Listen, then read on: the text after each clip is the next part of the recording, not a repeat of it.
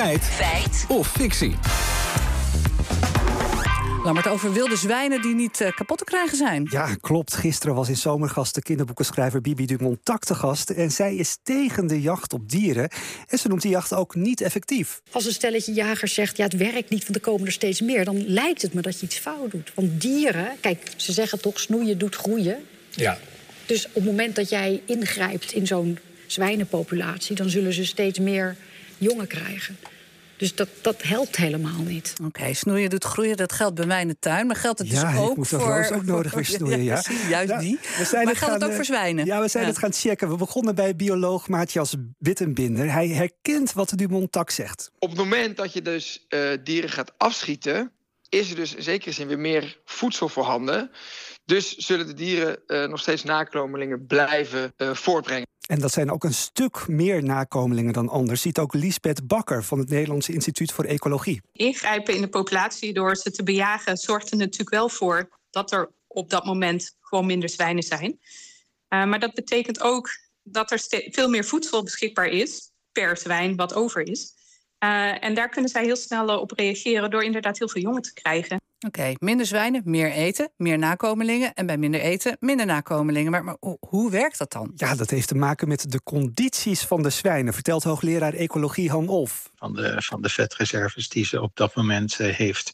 En op het moment dat die conditie laag is, omdat er heel veel zwijnen zijn, zodat alle zwijnen met elkaar veel om voedsel concurreren, dan zal uh, per individu, zoals zo'n vrouwtje, minder jongen gaan maken. Dat wordt hormonaal gereguleerd. Hmm. Krijgen andere dieren ook snel veel nakomelingen? Nee, de experts die we spraken die vertelden ons dat uh, grote dieren minder jongeren per keer krijgen. Dus het duurt langer voordat het weer is aangevuld. Maar de natuur die kan uh, zichzelf dus in evenwicht houden. Zeker, door, door voedsel, maar ook door natuurlijke vijanden. Denk bijvoorbeeld aan de wolf. Alleen dat beest krijgt nu minder kans, zegt Olf. Op het moment dat we de zwijnenstand heel erg laag houden...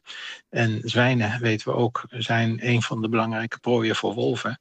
hou je dus ook de aantallen wolven laag. En daardoor beperk je dus ook de mogelijkheid voor wolven... om die populatieaantallen te reguleren. Oké, okay, maar dan kom je wel op het jagersargument. Hè? Maar, maar dan blijkt dus, uit wat we hier horen... schieten is dus niet zo effectief. Ja, het is maar hoe je er naar kijkt. Het draait allemaal om het beleid en de keuze van de mens in de natuur. Wittebinder noemt bijvoorbeeld de Oostvaardersplassen.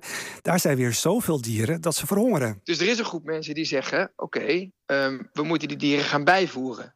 Maar wat je dan krijgt, is dus dat er geen natuurlijke stop meer is... op de populatiegroei van die dieren.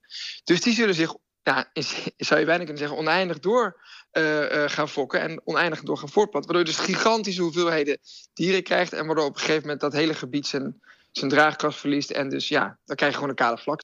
Ja, dan kan je zeggen, we moeten de dieren toch wel afschieten of we halen dat hek weg. Kortom, er zijn situaties waar je wel wil jagen en waar je niet wil jagen. Dat ligt dus allemaal aan omstandigheden. Oké, okay, maar de jagers dan willen die liefst ja, zoveel mogelijk jagen? Nou, Willem Schimmelpenning, directeur van de Koninklijke Nederlandse Jagersvereniging, zegt van niet. De natuur vindt wel zijn evenwicht, maar ja, dat evenwicht ligt altijd veel te hoog. In Nederland leven we in een, in een, in een groot stadspark, uh, waarbij we met uh, nou, uh, richting de 20 miljoen mensen gaan, als ik me niet vergis. Heel veel dieren, heel veel verkeer, alles, noem maar op. En dat moet allemaal op dat kleine stukje grond kunnen plaatsvinden. Dus uh, als je dan niet optreedt, uh, in dit geval binnen de fauna, binnen de dierenwereld, en dan krijg je dus toestanden uh, die we met z'n allen niet willen. Oké, okay, goed. Dat voor wat betreft de jagers. Maar gaan we even naar de conclusie. Hè? Waar we mee begonnen, feit of fictie? Als, hè, dus als ja. je een deel van die zwijnen afschiet, ja. wat gebeurt er dan? Nou, dan krijgen ze ja. inderdaad meer jongeren. Dat is een feit. Oké, okay.